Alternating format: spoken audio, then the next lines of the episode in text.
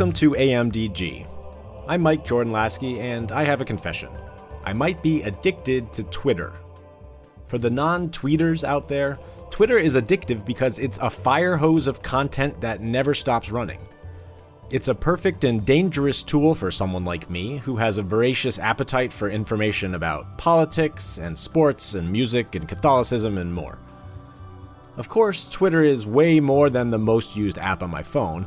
It's a huge social media service with over 300 million active users, including one very active user with a high profile who lives at 1600 Pennsylvania Avenue. President Trump's controversial Twitter use is a constant reminder that Twitter impacts politics, economics, and social movements around the world. In addition to being the president's preferred mode for communicating with the public, Twitter has been the main platform of choice for movements like Black Lives Matter and Me Too. There are also important questions about Twitter's role in our discourse, as its openness as a platform can lead to harassment and bullying. And the constant stream of information Twitter provides can keep us glued to our phones even at the dinner table. My guest today is a great person to talk to about all these issues. Colin Crowell is the head of public policy, government, and corporate philanthropy for Twitter. After graduating from Boston College in the late 1980s, Collins spent three years in Peru as part of a Jesuit run mission project. And these Jesuit roots pointed him on a career path of working to make sure all people have open access to telecom and technology services. Our interview today is in two parts.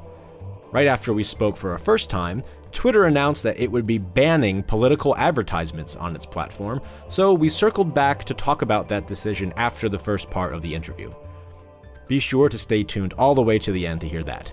And don't forget to subscribe to AMDG wherever you listen to podcasts and leave us a nice review on iTunes if you could. Thanks for joining us. All right, well, Colin Crowell, thank you so much for joining us on AMDG. How are you doing? Excellent. How are you? I'm good, thank you. So your, your current role is uh, at, as a vice president at Twitter, focused on, on public policy. Uh, so could you just maybe introduce yourself by telling us a little bit about, about what you do there? Yeah, so I'm the global head of public policy uh, for Twitter, and I was the uh, first public policy hire for Twitter eight years ago. And the public policy team at Twitter uh, essentially does three core jobs. Uh, the team uh, does the job that uh, most people would associate with a company that reaches a certain size, which is to have ambassadors for the company to elected officials, to regulators, to ministers, and to civil society to interact on issues of public policy uh, in government, and that's the government relations function. The second function is reflective of our product. Uh, we're not a mobile handset manufacturer, we're not a bank. Uh, the core product for Twitter is an open platform for human expression, and uh, two entities that uh, need to express themselves from time to time are governments uh, and citizens.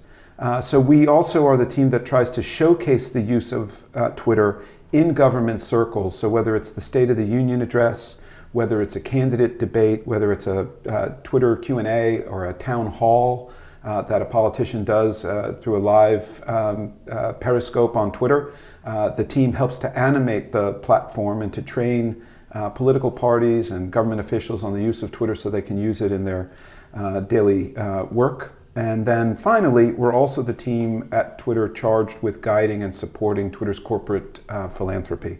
So we're the Twitter for Good team as well, and we discharge that responsibility around the world. So, what are, what are some of the big public policy issues that a company like Twitter would be paying close attention to? Uh, you know, certainly uh, ones that put us right in the middle of that intersection of uh, news and, and politics for sure. Uh, the public policy issues that we deal with uh, can range from uh, addressing safety, abuse on the platform, uh, foreign interference uh, in elections, uh, internet freedom issues such as net neutrality, intermediary liability, uh, issues with respect to um, trolls, and any attempts to manipulate the, the, platform. And finally, work that we do with violent extremism and counterterrorism, in particular over the last um, six months or so, we've been uh, actively involved in the Christchurch call uh, process that came out of the, the, the shooting in, in Christchurch, New Zealand, uh, that has involved governments, uh, some of the high tech companies, and uh, civil society stakeholders as well. I'm excited to get into a lot of those issues and talk about how Twitter's in the news. Uh, but I, I want to first start by talking about you and your own journey there and, and why you're on this Jesuit podcast. You have some Jesuit background, so maybe tell us a little bit about uh, that experience in your life, how you first kind of got connected with Jesuits and the things you've done uh, in partnership with them. Sure. So I'm a graduate of Boston College, which is um, Jesuit uh, university in Massachusetts, and uh, it was a formative experience for me because one of the things about the um, curriculum at uh, BC was that, uh, notwithstanding the fact that I entered as a math major and a computer science minor, uh, or computer science concentration, uh, the core curriculum required you to take two philosophy classes, two theology classes, and to become a well rounded human being. And even though I might have gritted my teeth at the time uh, to have to depart from what I thought was the most important course, uh, courses of study that I should undertake, uh, I am subsequently grateful uh, for the fact that the course curriculum required me to branch out and take a diverse uh, suite of disciplines. And in particular, I wound up migrating away from my math major and wound up as a poli sci major but I was one course shy of a double major in philosophy, which I never would have expected walking in uh, uh, my first day as a freshman.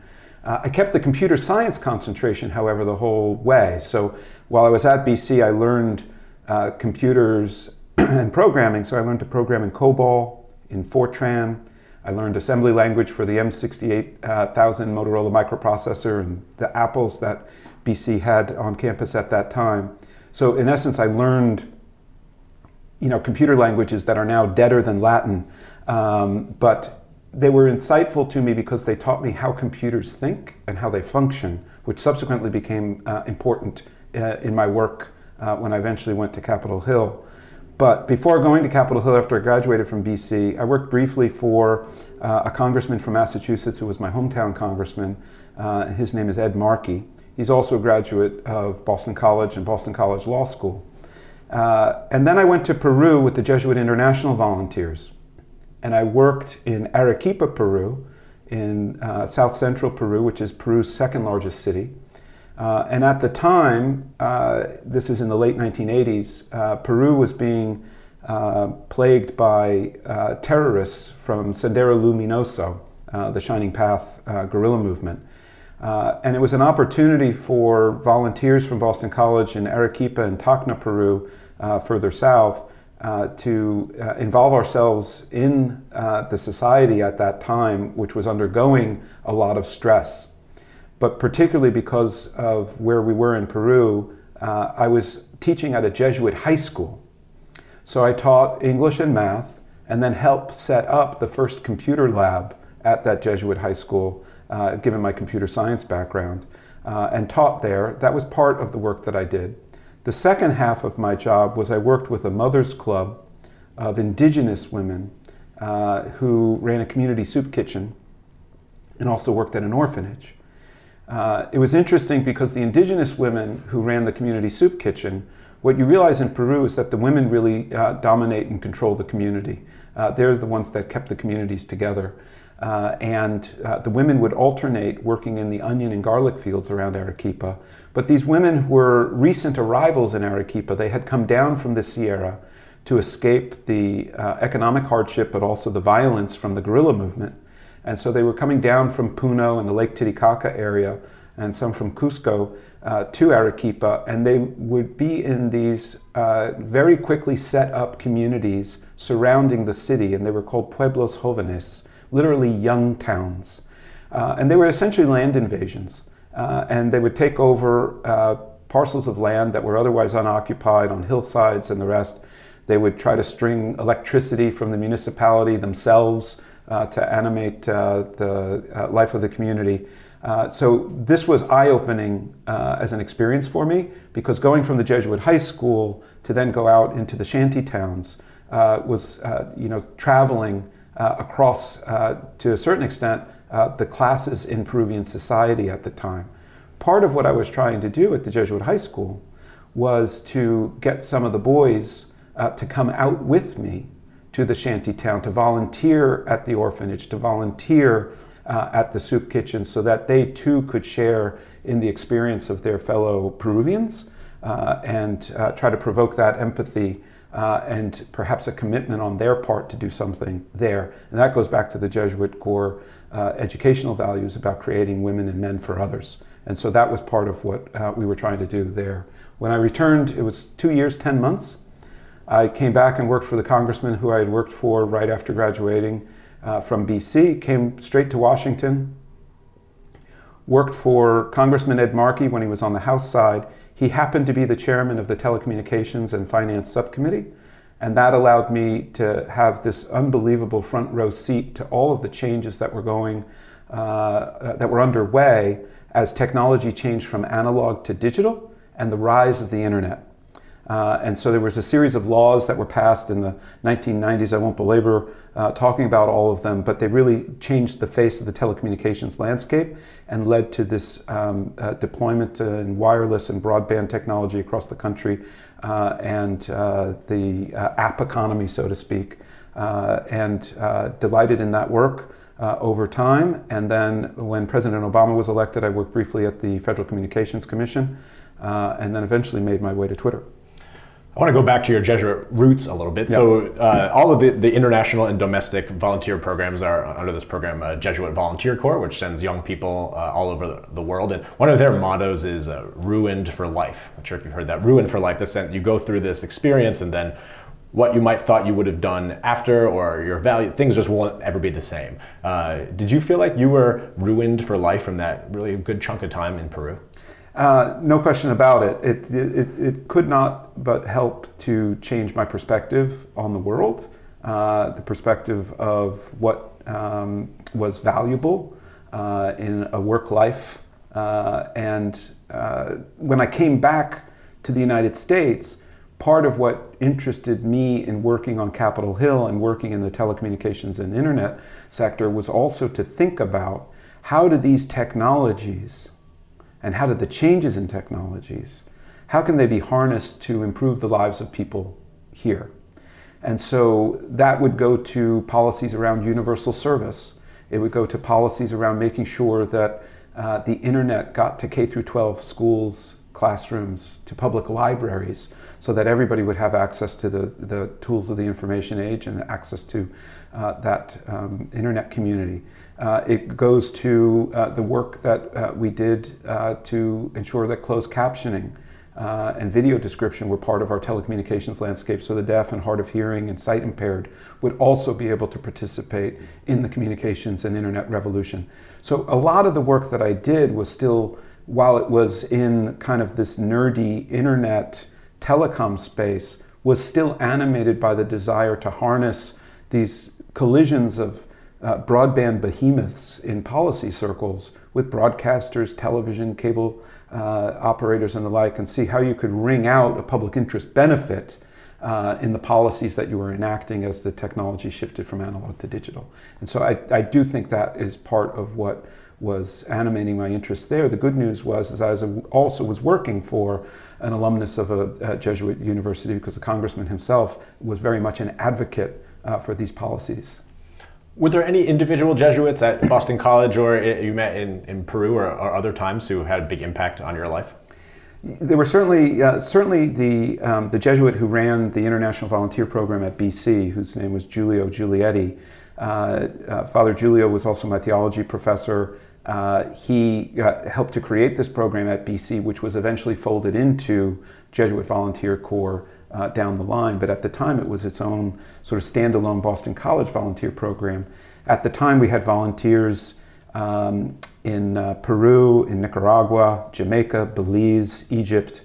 Uh, but it's obviously a much more uh, expanded program under the rubric of JVC. Father Bill Neenan uh, at BC is a fairly famous Jesuit who passed away uh, a few years ago. But I remember him being just this incredibly friendly um, uh, Jesuit who used to play intramural uh, basketball with us in the in the gym. Uh, but he also put out almost annually a, a book list, a reading list uh, that uh, a lot of BC uh, students and BC alums would look to for suggested readings. that was interesting. And when I was in Peru. I was fascinated by the Jesuit community at the high school because it was a mix of Spaniards and Peruvians. There was one Jesuit who was there from the Philippines. Uh, but just to see how they lived in community, to join them for, uh, for dinner, to you know, partake a little bit in their lives, uh, to see how they lived, but also to see their daily commitment uh, to the school and to the community was uh, impressive. Juan Luis Lasarte was Peruvian. He was the head of the school at the time, who was just a bundle of energy and optimism, who also sadly passed away a few years ago. And then I remember also there was a young American Jesuit from the Chicago province at the time who was serving in Peru back then. He was in Lima. His name was Kevin Flaherty. Uh, but I, he was living in one of the poorest communities uh, in Lima, which is to say, he was living in one of the poorest communities anywhere on the planet at the time. And El Agustino is the name of that um, Pueblo Joven in Lima. And uh, just to visit Lima and to visit his work in that community uh, was always uh, very impressive to me. So you talked about how then some of you know, these values led you to, to public service and being involved there, working to make sure people had access to things like begin the internet and information and be able to participate in our democracy through those uh, important channels. Um, then you've again for the past handful of years now been at, at Twitter, which is a sounds like with similar values and um, concerns, but on a, a, different side. What what led you from the kind of uh, the public side of things to a company like Twitter? The, the thing about my transition to Twitter was that it was um, as seamless a transition from uh, the government sector to the private sector as I could have imagined, in part because uh, the ethos of the company and the attributes of the service uh, aligned with my own personal policy compass so well uh, that uh, it allowed me to advocate on behalf of Twitter things that I otherwise would have been embracing and advocating uh, in government. And so, uh, uh, embracing an open internet architecture, embracing open APIs and the ability of people to freely communicate, uh, embracing uh, strong privacy protections, embracing uh, the human rights use case on the platform. Embracing and advocating for net neutrality. all of those things were part and parcel of the work I was doing in government. Uh, and now uh, I was working for a company that was animating uh, the ability of individuals, uh, almost for the first time in history, uh, to reach anybody else on the planet in real time, no matter who they were or where they were. You could speak to some of the most powerful people, some of the most famous celebrities, uh, and they could speak back to you. So that ability to kind of have an even playing field and uh, democratize access to information and to democratize access to healthy um, uh, conversations was what uh, was quite uh, appealing to me uh, and what had driven my work at Twitter. This is also something that was important to me uh, in coming to Twitter, which was the fact that the corporate philanthropy work would be part and parcel of the public policy work. And so that has always been close to my heart. And so being able to harness uh, the platform to work with charities, to work with NGOs in helping to fulfill their mission and using Twitter as a tool in doing that was also something that was quite gratifying uh, in my day job.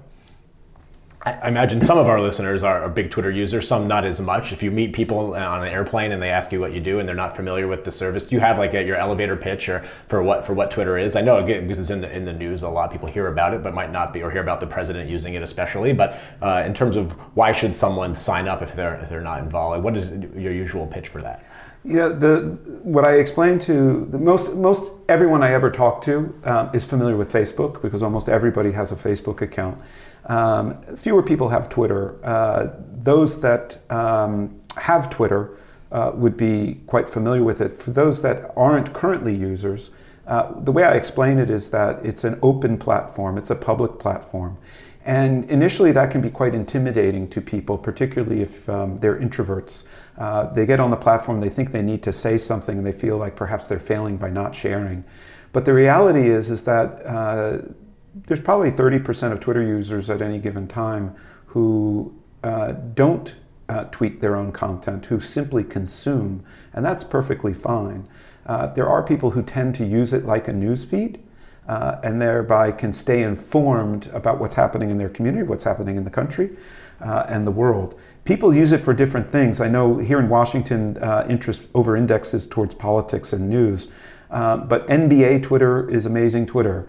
Uh, there's uh, you know garden clubs and, and people who uh, follow poetry and, and literary accounts. And so there uh, is globally a very strong interest in K-pop on Twitter. So it's not all news and politics, but it allows you to get in, informed about the things that are most of interest to you and allows you to share your perspective directly with the world uh, in your own words.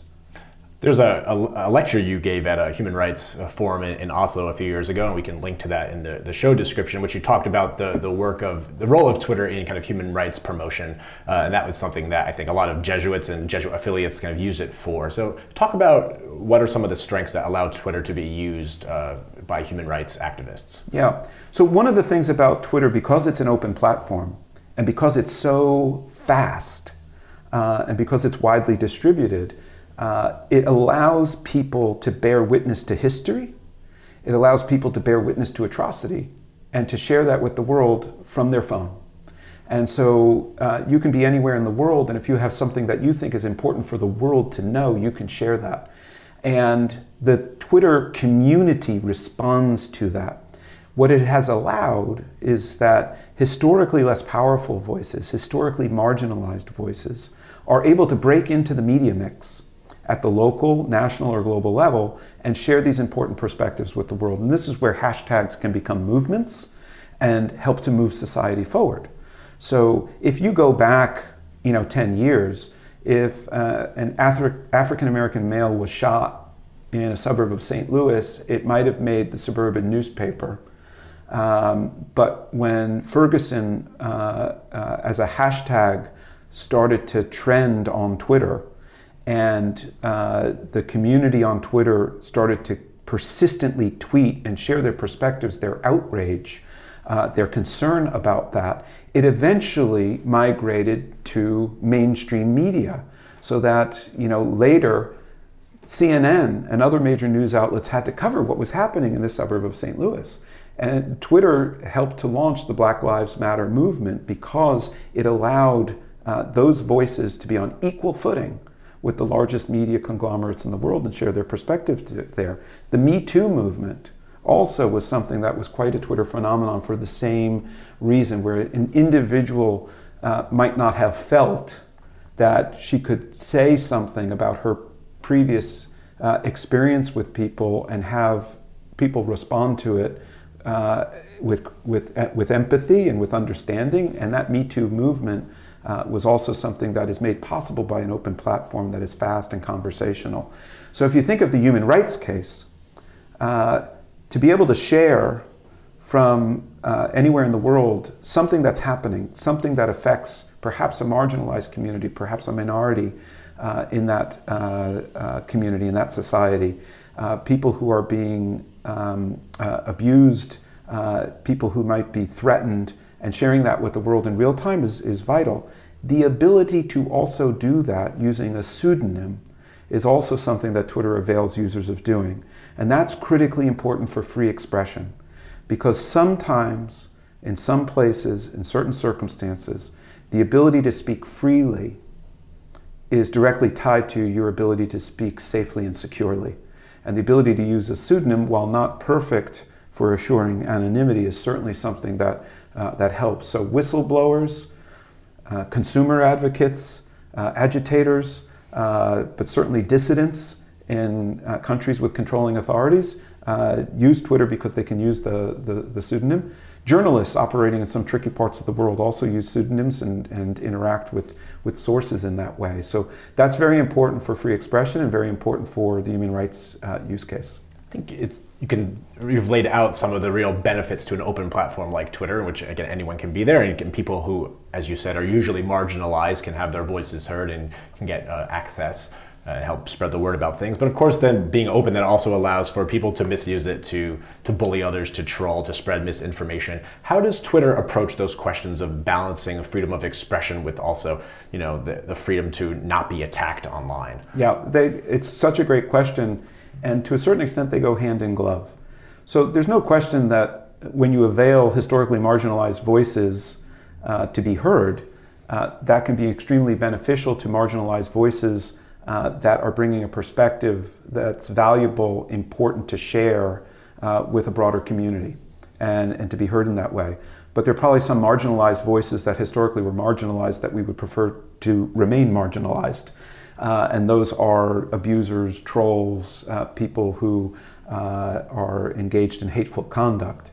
And in that uh, scenario, the way we think about free expression is that if you are bullied and abused into silence, or bullied and abused to such an extent that you leave the platform, then we've lost your free expression. We've lost your perspective. Your perspective and your voice is unique. Uh, we want it. Other Twitter users would benefit from it. So we can't have people bullied and harassed into silence because then we lose the value of that voice and that perspective. So that's why we have to have rules in place to ensure that uh, certain conduct is policed and enforced so that we have a healthy public square, a healthy public conversation, and that means being able to speak safely and securely without abuse and harassment.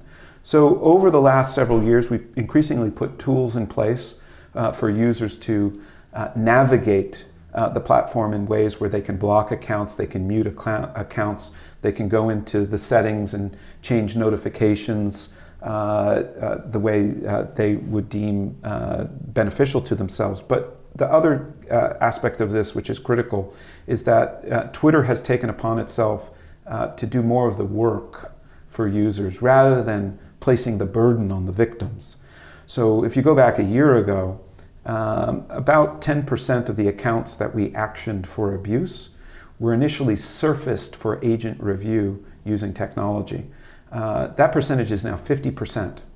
So 50% of the uh, actions we're taking on accounts for abuse today were surfaced proactively by Twitter for agent review, meaning they were surfaced proactively for agent review without a user report.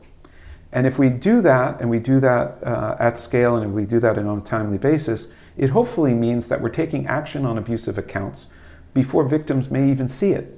And that just creates a healthier platform. So going up to 50% now is a significant milestone, uh, but it's part of the commitment of to use technology to help solve some of the problems that technology itself poses for us at scale.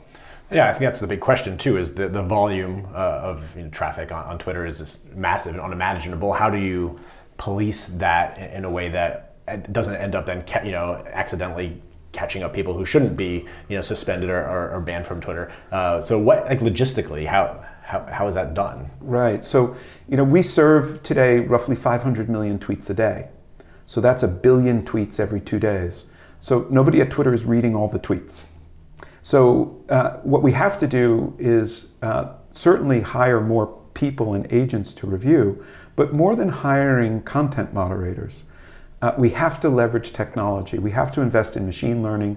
We have to invest in AI because at 500 million tweets a day, that volume of traffic, we definitely need to harness technology to help us do some of that work and do it smarter and better and to do it in ways that relieves the burden on the users uh, to do that. The people who use Twitter should uh, use it and not feel that it's their obligation to always flag things for us, that we can proactively do more of that ourselves. And so that's been the emphasis uh, of the internal teams uh, is to really focus on that technology piece. I want to ask you about another semi-related uh, big, I think, challenge in, in, the age that we're in now, which uh, has been the, the threat to democracies posed by, uh, again, bad actors using social media uh, platforms to spread misinformation. You know, fake news has come up. Uh, Facebook has especially had to deal a lot with that uh, since the last presidential election here in the United States. what has Twitter learned about about those things? What are ways to approach it? Will 2020 be different than 2016 in terms of the presidential election uh, in this country? What are some of, again, the things you've learned in, in that area? Well, one thing we learned is it's hard for a company uh, to go up against a foreign uh, state intelligence agency. Uh, and so this is something that the industry has uh, embarked upon uh, increased communication across industry to tip each other off to things that we're seeing on our respective platforms so that we can be um, uh, quick about addressing them. Uh, but we've also done the work to look back at, for example, what happened in the 2016 US election to learn what were the vectors for manipulation. And so what we found on Twitter is that uh, the uh, foreign state actors involved in this were not really using Twitter advertising uh, to a great extent, but instead were seeking to manipulate the, the public spaces of the platform because they knew that they had to get content in front of people using Twitter who might not necessarily be following their accounts. So there were attempts to game the trending topics list. Uh, there were attempts to falsify and create inauthentic accounts. So you might see, for example, uh, a Twitter account of somebody claiming to be a real estate agent in St. Petersburg, Florida, but they're actually in St. Petersburg, Russia. Uh, and so, from that standpoint, we got better and smarter about looking at uh, the ways in which uh, trends, hashtags, search uh, were manipulated by automation, uh, but increasingly looking at inauthentic uh, accounts as well, so called fake accounts. And we've done an, an, incredible amount of work and investment in what we, what we call uh, site integrity. And we've spun up an internal cross functional team to really go after that aggressively because. 80% of Twitter users are now outside of the United States. And after the 2016 elections, we had a national election in Mexico, we had a national election in Brazil, we've had national election in India, we had the EU parliamentary elections, elections in, in, in Indonesia, Australia. So that work doesn't end. Elections are occurring around the world all the time. Uh, a weekend ago, we just had the Argentine election. So this team has to stay on top of those attempts to manipulate the platform, and it's not going to uh, be the case anytime soon that certain governments won't have an interest in trying to manipulate uh, social media platforms and the internet, either uh, as part of their uh, as foreign interference in other countries' uh, elections, but also uh, to warp or manipulate the conversation domestically in their own countries. One of the things that Twitter is doing uh, that none of our peers have yet done, but we would encourage them to do this, is when we find a corpus of accounts that we believe have foreign state um, sponsorship or control, uh, we put those accounts, once we remove those networks, into the public domain. And so we put them in a database publicly available for researchers, think tanks, academics, and others to dive into that data, perhaps glean uh, some insights that may be valuable for us in looking for the connective tissues that may help us get to other related accounts and the like. So we've uh, now got uh, accounts that we've removed and put in this uh, database uh, from Russia, from Iran, uh, from China, from Venezuela, from Ecuador, from United Arab Emirates. And so this is work that will be ongoing to continue to police uh, the platform and make sure that these networks of manipulation uh, that are nefarious and seek to undermine the integrity of our service are dealt with as aggressively and in as timely a fashion as we can muster. I want to ask you too about another one of, of, Twitter's kind of unique characteristics among its peers, which, as you mentioned, is the, the use of pseudonyms, which, as you said, can really help people whose freedom of expression might be threatened in places if they were to use their real name. One th- way I've seen that play out is on Catholic Twitter. I'm not sure if you spent any time on Catholic Twitter, but as uh, the Jesuit Jim Martin, who's a, a Twitter super user, uh, likes to say, the motto for Catholic Twitter might be uh, "See how they shove one another." Uh, there can be uh, a lot of, of discord, the way there isn't any kind of a church as big as the Catholic Church. Um, but I think sometimes you see, and I've seen this happen and sometimes been involved in it, is that people use uh, pseudonym, uh, pseudonyms on their accounts and maybe will be a, a saint or, or someone uh, and will behave in a very not, maybe not saintly way. Uh, in some ways, it seems like there's an ability to almost hide behind that and can say things via the internet using a pseudonym that you wouldn't say to someone face to face. But there's almost kind of some empowering of some of that behavior. Um, what do we do about that? So I think I think you're right. Uh, there does seem to be a sense that if people were sitting across a table from each other, uh, they wouldn't act the same way that they may act online. Our experience is that uh, the issue of abuse is as much of a problem on platforms that have real names policies as it is on ones that uh, allow use of pseudonyms. And on our platform, oftentimes uh, the people who are being abusive and harassing are using their real names. So uh, it's not uh, necessarily the case that because you can use a pseudonym, you have a greater proclivity to be abusive. It's certainly the case that it helps to mask uh, your identity, but we address and enforce those accounts whether you're using a real name or using a pseudonym regardless. Uh, and uh, to the extent to which we are proactively identifying those abusers, we're going to take action. To the extent to which we miss them, to, people ought to report them uh, so that we can uh, take action on those uh, accounts. And again, what we've seen is that our collective efforts across the board on this is leading to a diminution of the amount of abuse that we're seeing on the platform. And we've seen that over the last year, and we've reported some metrics on that. Now, there's still a long way to go, but we think we've turned the corner, at least uh, uh, as, on the basis of what we've seen in the early, early results from some of our use of technology and going after this. Yeah, I think a lot of the stuff, at least that, that I see that is frustrating, wouldn't necessarily hit the, the level of abuse. They're, it's not something that I'm going to report to Twitter or would hope someone would get thrown off for. But it's like it's calling people heretics. It's you know it's these again these things that are I would again not say are necessarily cross that line, but are still like definitely not helping to make the world better. And I know that this is kind of just even a more kind of macro internet communication question is is it if we are separated from people, is that going to lead to again like a lack of charity or generosity in our in our dialogue? Um, is that just something we're going to have to live with uh, in this age? I, I, think you certainly see that, but um, you know, I think you also see the opposite uh, uh, sometimes too, and it's wonderful when we do. When you know tragedy hits uh, California wildfires, uh, what you see on Twitter is oftentimes great empathy expressed. Uh, after the Christchurch call, uh, there was a study that was done by a researcher in New Zealand that looked at 85,000 tweets um, on hashtags. Um, and the hashtags that were trending uh, in the midst of the tragedy represented and reflected a global wellspring of concern for the people of New Zealand, uh, concern for the Muslim community there. And the conversation in the aftermath of the attacks, while, yeah, there was probably a small percentage of haters in there, was overwhelmingly uh, about anger about the attacks, concern uh, for the Muslim community, empathy for the victims and their families, uh, and really expressions of, of sympathy, including in you know sort of digital diplomacy amongst world leaders responding to that. So there are moments on Twitter where uh, you really do see um, humanity's ability uh, to respond to human suffering at scale. And when that happens, it gives you hope. Uh, but yeah, I'm sure on any given day, you know, certainly prominent people on the platform uh, would endure more induce, uh, uh, endure more abuse, or uh, even if it doesn't cross the threshold of a violation of our abuse rules, uh, certainly more snark uh, than perhaps the average person using Twitter.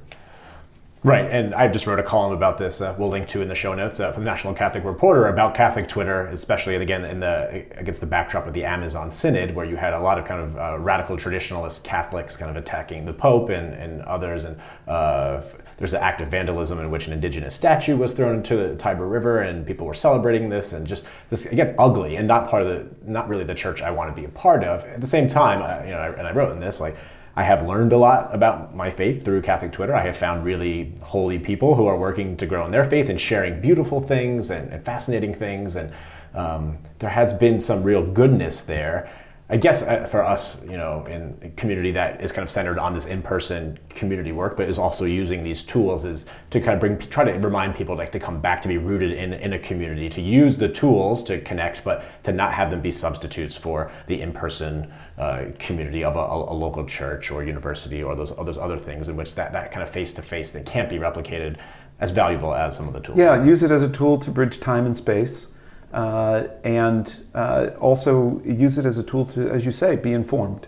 Uh, if you come away after you know checking in on Twitter for two or three minutes and you've learned something, then there's a value there. If, it, if what you've learned helps to inform your your, your life or, or your work, even better.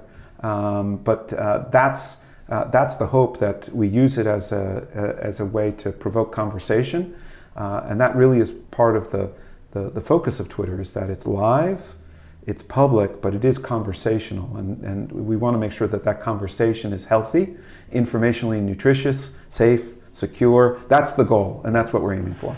I want to come back to something that you just said, which is the, the, the, example of checking Twitter for two or three minutes. That would probably be healthier for me in my life, but I'm rarely checking it for just two or three minutes. I'm going back to it over and over again. There's always more there when I refresh.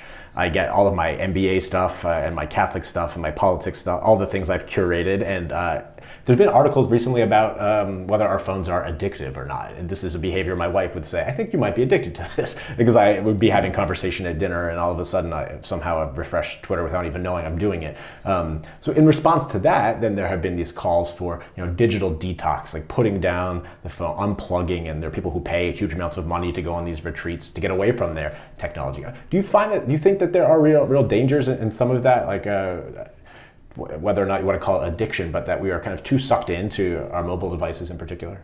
Yeah, I think there's justifiable concern about that, and I think uh, everybody should take a break. And I think um, having a digital detox is probably very healthy.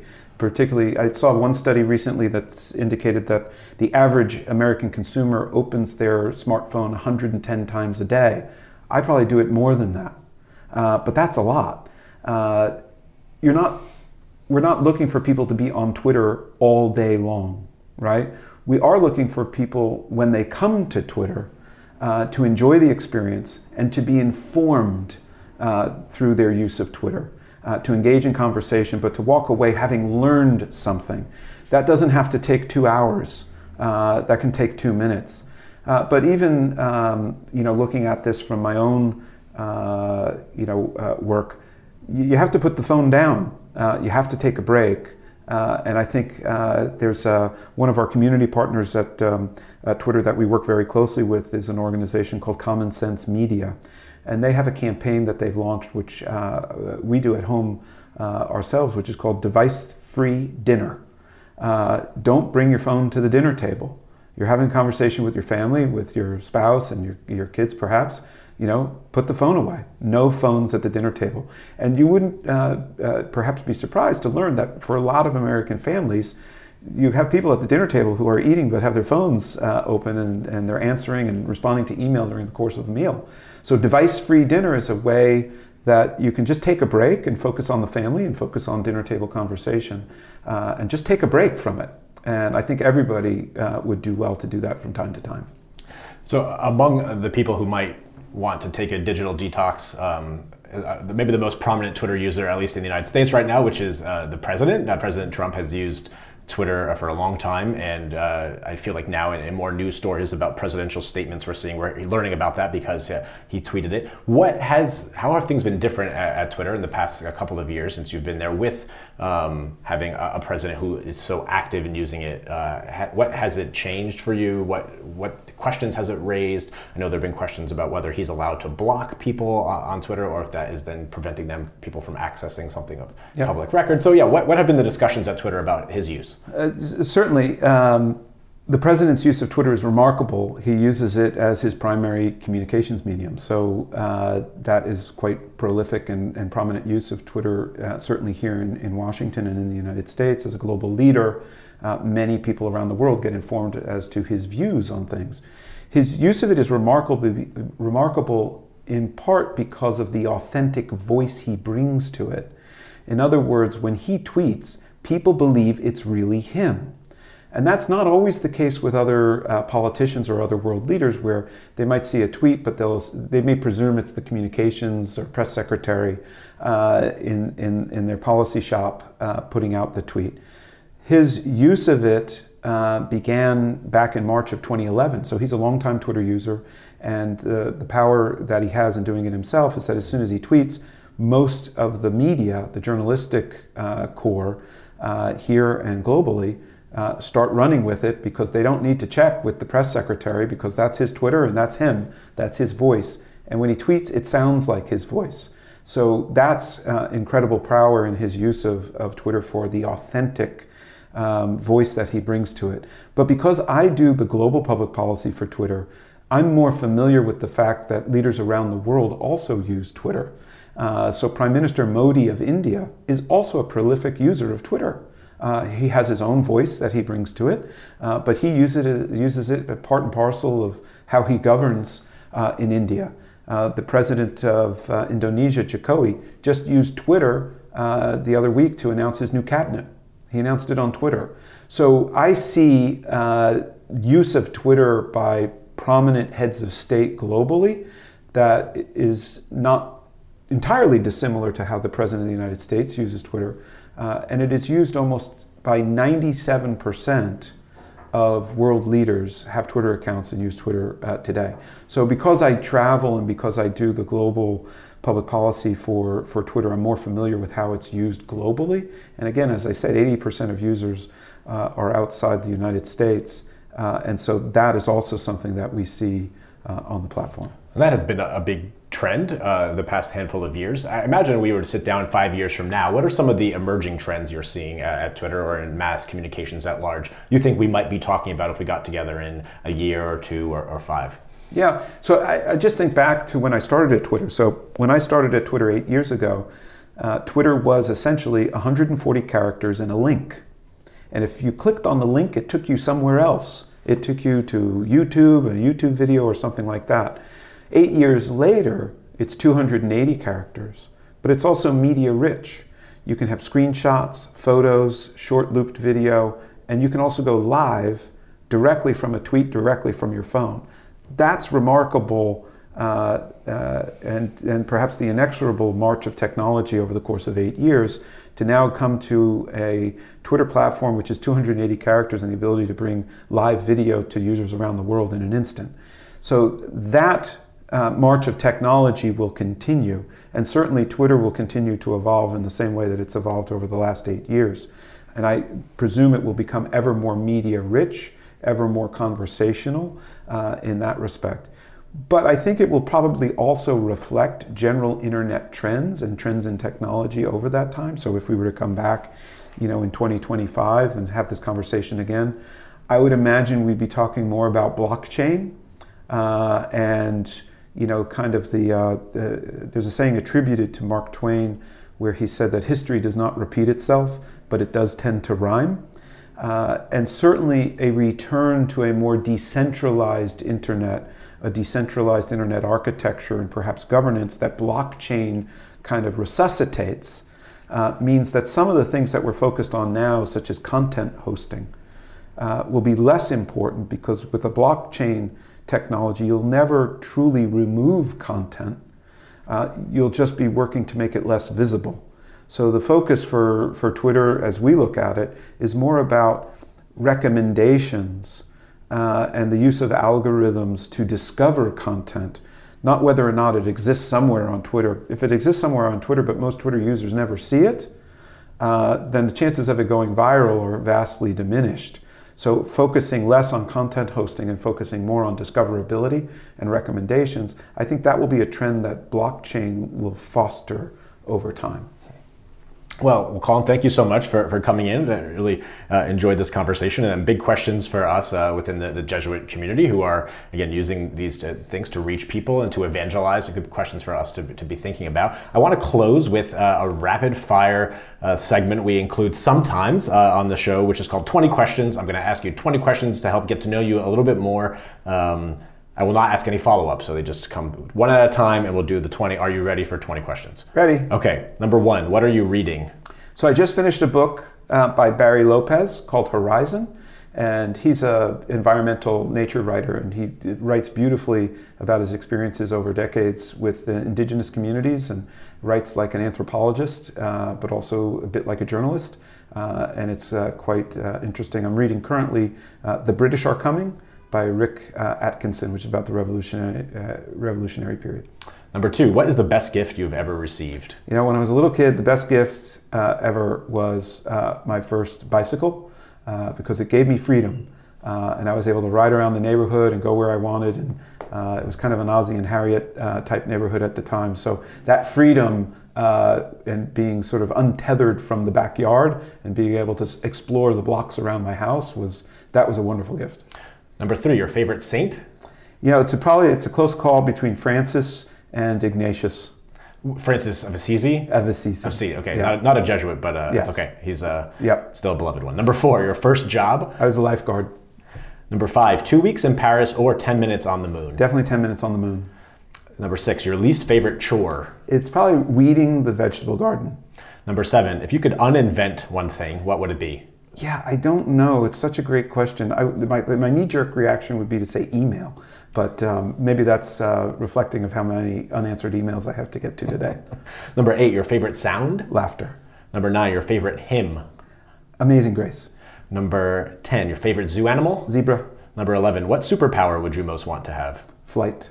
Number 12, what's the best thing you cook? Probably chili. Number 13, if you were ruler of your own country, what would be the first law you would introduce? Uh, the first law I would introduce would be the ability of the people to vote me out of office. Number 14, what current or past music group would you most want to join? U2. Number 15, what is one thing you will never do again? You know, I once took a bike trip from uh, Washington, D.C. to Harpers Ferry, West Virginia, which is about 60 miles on the C&O Canal. And that's a 1% to 2% grade the whole way. And uh, my knees were so shot at the end of that bike trip, I will definitely never do that again. Number 16, you have the chance to meet Pope Francis one on one, but you only get one sentence. What do you say? Please pray for me. Number 17, what could you give a 45 minute presentation on with no preparation? Uh, I could definitely do a 45 minute presentation on the history of telecom and internet policy. Number 18, what's one thing you want to try you haven't gotten around to yet? I'd love to learn how to play another musical instrument. You know, I played clarinet and saxophone when I was uh, a kid, but uh, it's time to pick up something new and learn to play. Number 19, what dumb accomplishment are you most proud of? I can juggle. Number 20, what makes you feel alive? Uh, I love fly fishing because I love being in the middle of a beautiful stream uh, and to hear just the rushing water and be out in nature. Uh, and that really makes me feel alive. Excellent. Well, you've made it through 20 questions and our interview. Colin Crowell, thank you so much for joining us. Thank you for having me. Well, well, Colin, thanks so much for hopping back on for a quick update. The last time we spoke, uh, you you left our offices, and then like a few hours later, Twitter announced uh, that it would be introducing a new policy, uh, no longer uh, allowing for political ads. Uh, that that policy was scheduled to come out uh, in on November the fifteenth. Um, so I, I'm just curious to hear a little bit about that decision. Were you involved at all in uh, in that decision making process? Uh, sure. Uh, that's a decision that uh, I think uh, was something that uh, the, our CEO uh, shared recently and is reflective of some thinking that the company has been doing over the course of the last several months as we prepare for the 2020 elections here in the United States. And essentially, what the announcement is is that we are suspending and ending uh, political advertisements on on Twitter. And so uh, the philosophy behind this uh, shift uh, is essentially that political messages and political reach or amplification on Twitter should be earned, not purchased and not bought. And so when we think of advertising, uh, we know how powerful it is and we know how uh, successful it can be, but we don't feel comfortable that we fully understand the implications of that power uh, on our political process, on our civic exercises such as elections. And so we don't believe uh, advertising should be used to drive political, judicial, legislative, or regulatory outcomes. Uh, but we are going to uh, continue to allow uh, cause based advertising around uh, issues of uh, civic importance that uh, facilitate public conversation about uh, those important topics. No, I, I know that I'm sure there were debates uh, internally as conversations as you were kind of moving in, in this direction. And, and I guess one, one question uh, I know that's come up and something that one of your uh, fellow platforms, uh, Facebook, has said, "Hey, we don't we don't want to get into the business of censoring uh, political speech on our platforms." Um, did you have that discussion about whether this could be seen as censoring speech, and what ultimately led you to decide, like, "Hey, we're not, we're not going to move forward with this"? Uh, we don't believe it has anything to do with censoring speech uh, because people are able to continue to say what they want about political issues, legislative issues, judicial nominations. Uh, those conversations and that content will com- will continue to uh, be shared on the Twitter platform, and the service will continue to avail people of the opportunity to express themselves freely about political issues. So this isn't about free expression, and it's not about censorship. Uh, people will continue to do that. However, there's a difference between an organic uh, tweet, so to speak, uh, a tweet where you express your political views, and uh, the ability to purchase uh, promotion of that perspective. And uh, as our CEO indicated, uh, political messaging and political speech and amplification on the Twitter service should be something that's earned uh, by the interactions that people have with your uh, content through organic retweets and uh, and not purchased. So if people want to hear uh, what your views are on a particular topic, they can follow your account, or people can discover it uh, by uh, choosing to click on a hashtag, or people may discover it because somebody else you're following has retweeted that content into your uh, timeline. But we're no longer going to, to accept advertising to put that content in front of people who have not chosen uh, to follow it. And that's a, that's a distinction. And that's why we don't believe this is about censorship uh, and it's not a threat to uh, free expression, but really about safeguarding uh, democratic uh, uh, speech in an election context in particular in ways that will help to safeguard the public conversation. I know that in the the preceding uh, the, the intervening time between the announcement and then when the final policy was was announced, uh, there were questions about again what sort of things would count as uh, political advertisements. You know, if a, uh, a, a group that was working on climate change wanted to do an advertisement about kind of conserving energy, would that be allowed? Versus if that group are also advocating for a specific bill in Congress, would an ad or about that bill be allowed? Did, did you how, what were the the conversations like to kind of decide what would be kind of classified as these kind of banned political ads versus kind of more general public interest ads?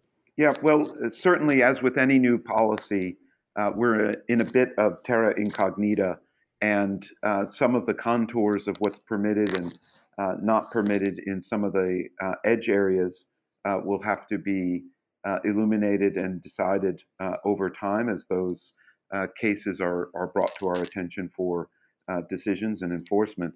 But at a high level, essentially what we're saying is we're no longer going to allow political ads, including ads that are focused on uh, candidates, parties, ballot issues, elections, and trying to influence those. Uh, we won't allow advertising from candidates, from political parties, or, affiliate, or, or affiliated groups, uh, such as political action committees. Uh, we will allow, however, uh, nonprofits and for profits uh, to engage in so called cause based advertising. and that would be around the education of citizens around topics of civic importance, but with restrictions, uh, including the restrictions that they can't include a call to action for or against a specific bill, a specific nomination, uh, a vote in a regulatory agency. And there will also be other restrictions, even on cause based advertising, uh, that will include restrictions, for example, on micro targeting uh, to ensure that these exceptions aren't used to do an end run around the general prohibition against political ads. So since this announcement came out, I'm sure there's been a lot of feedback that you've been hearing and Twitter's been been hearing. What have uh, the the responses been so far? Well, uh, there was a lot of immediate um, uh, positive response uh, to the announcement. I think people appreciate and understand that digital advertising can be uh, incredibly effective, uh, and uh, it, it, certainly in a commercial context is uh, widely used by brands uh, to you know drive interest in in goods and services. But as I said earlier, it became apparent that we don't fully understand the implications for our democracy or have adequate measures or guidelines to address uh, risks uh, that might uh, arrive when it comes to driving political outcomes through the use of digital advertising.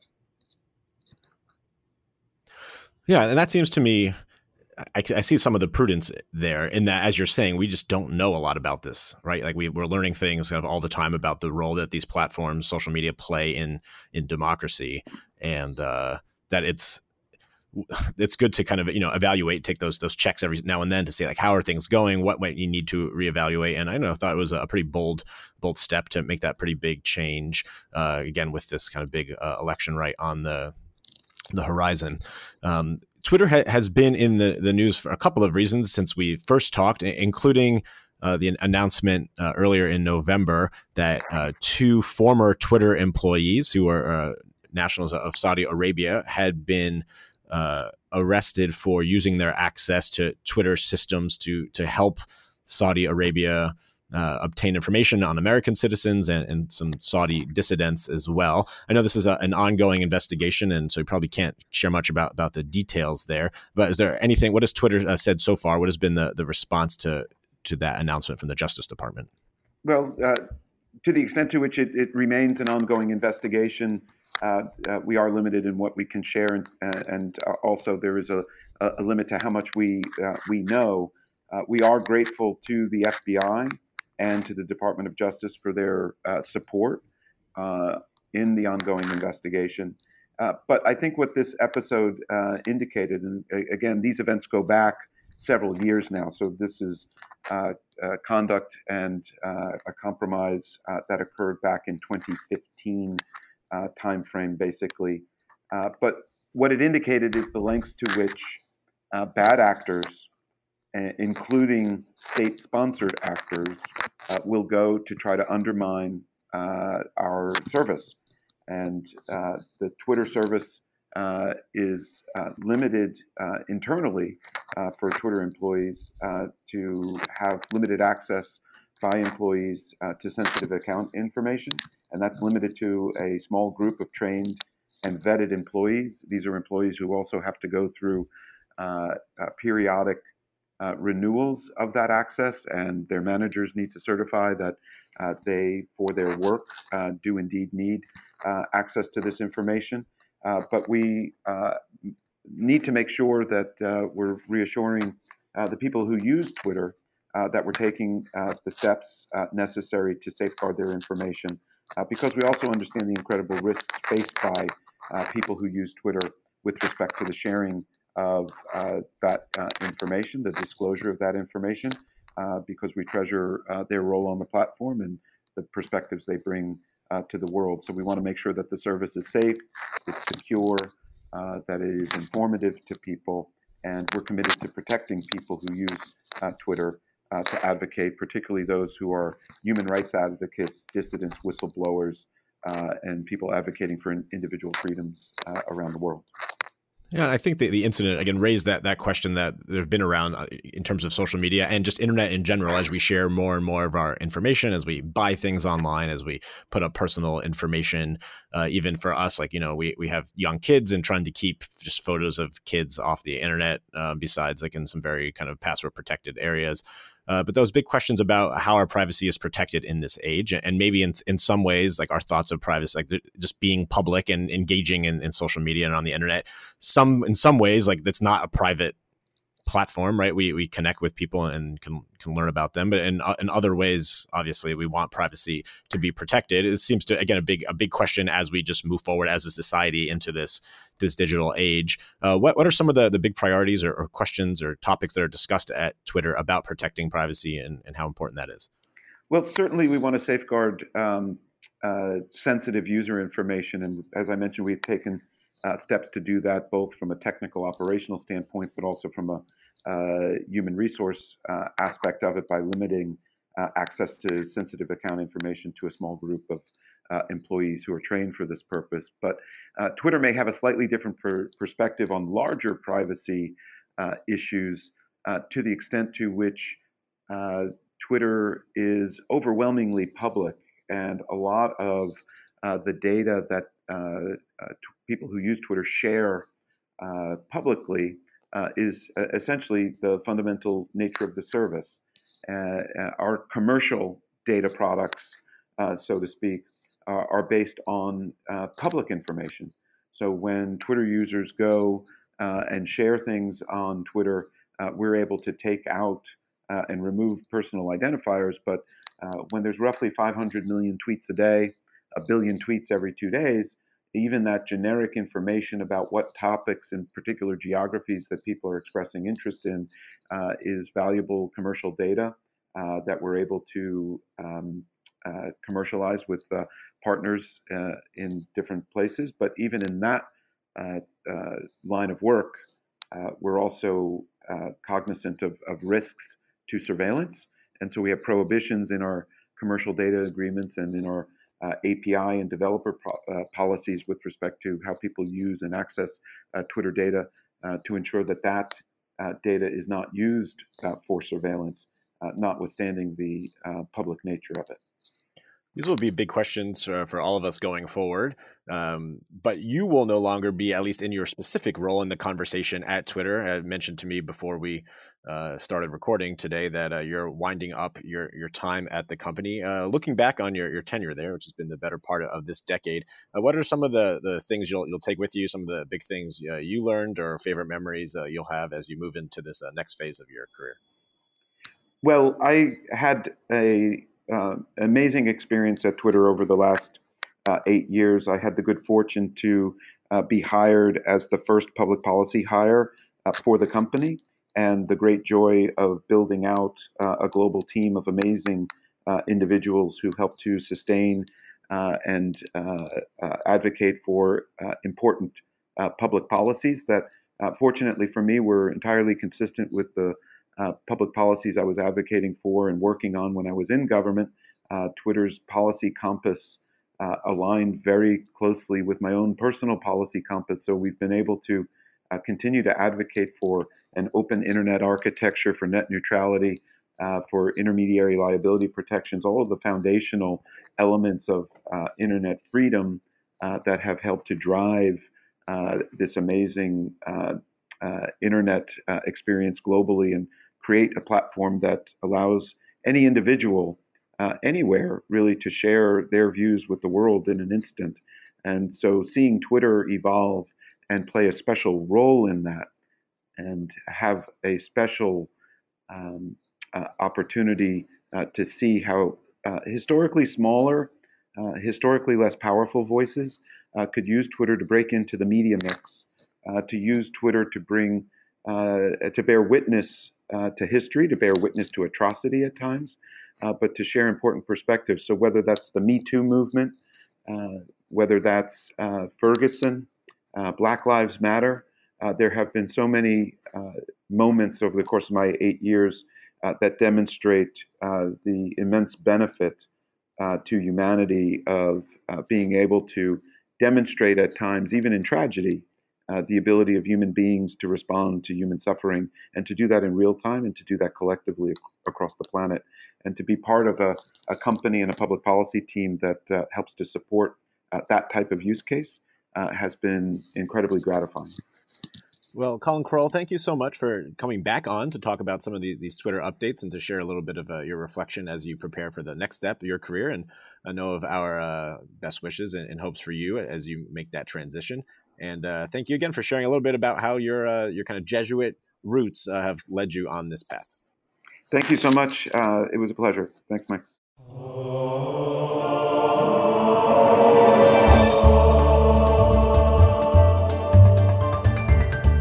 AMDG is a production of the Jesuit Conference of Canada and the United States and recorded at our headquarters in Washington, D.C. The show is edited by Marcus Bleach. Our theme music is by Kevin Laskey. The Jesuit Conference communications team is Marcus Bleach, Eric Clayton, Doris Sump, Megan Leach, Becky Sindelar, and me, Mike Jordan Laskey. Connect with the Jesuits online at jesuits.org, on Twitter at Jesuit News, Instagram at We Are the Jesuits, and Facebook.com slash Jesuits. If you or someone you know might be called to discern a vocation to the Jesuits, connect with a Jesuit vocation promoter at beajesuit.org. Drop us an email with questions or comments at media at jesuits.org. You can subscribe to the show on iTunes, Spotify, or wherever you listen to podcasts. And as St. Ignatius of Loyola may or may not have said, go and set the world on fire.